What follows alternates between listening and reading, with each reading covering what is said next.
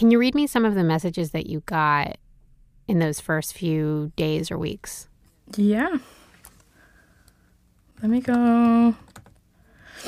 Oh, God. All right, so one message. I saw your posts and I about threw up and had an emotional breakdown at work today.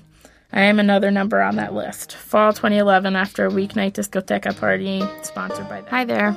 I'm not quite sure what to write or how much to write. For me, it was the fall of 2012. I was 21 years old and went to Spain to intern for the company for six months. The first day that I worked for him, he made me give him a massage in his underwear and then tried to kiss me. And here's another one. I remember small parts before we drove, things I did to him, and that I said no like a thousand times because I didn't want to.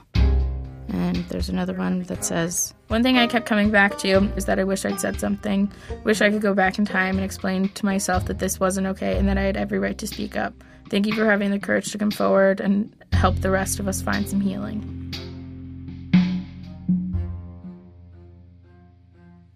So you can get you understand where I get an email like that and I just feel like I need to like take them under me and like help them. From WBEZ Chicago, I'm Candice Mattel Khan. Coming soon, a new season of WBEZ's investigative series, Motive you know, at this point, it's we're not just waiting for the second woman or the third woman. Often, our culture is waiting for the thirtieth woman or the thirty-fifth woman before the first woman is recognized as having any credibility.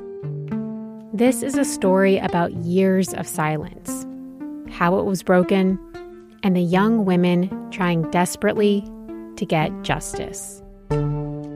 I definitely want him to go to jail for for a very long time. I want him to be, you know, locked up for the rest of his life. I, I really want him to get a sentence, and I really want him far away from girls.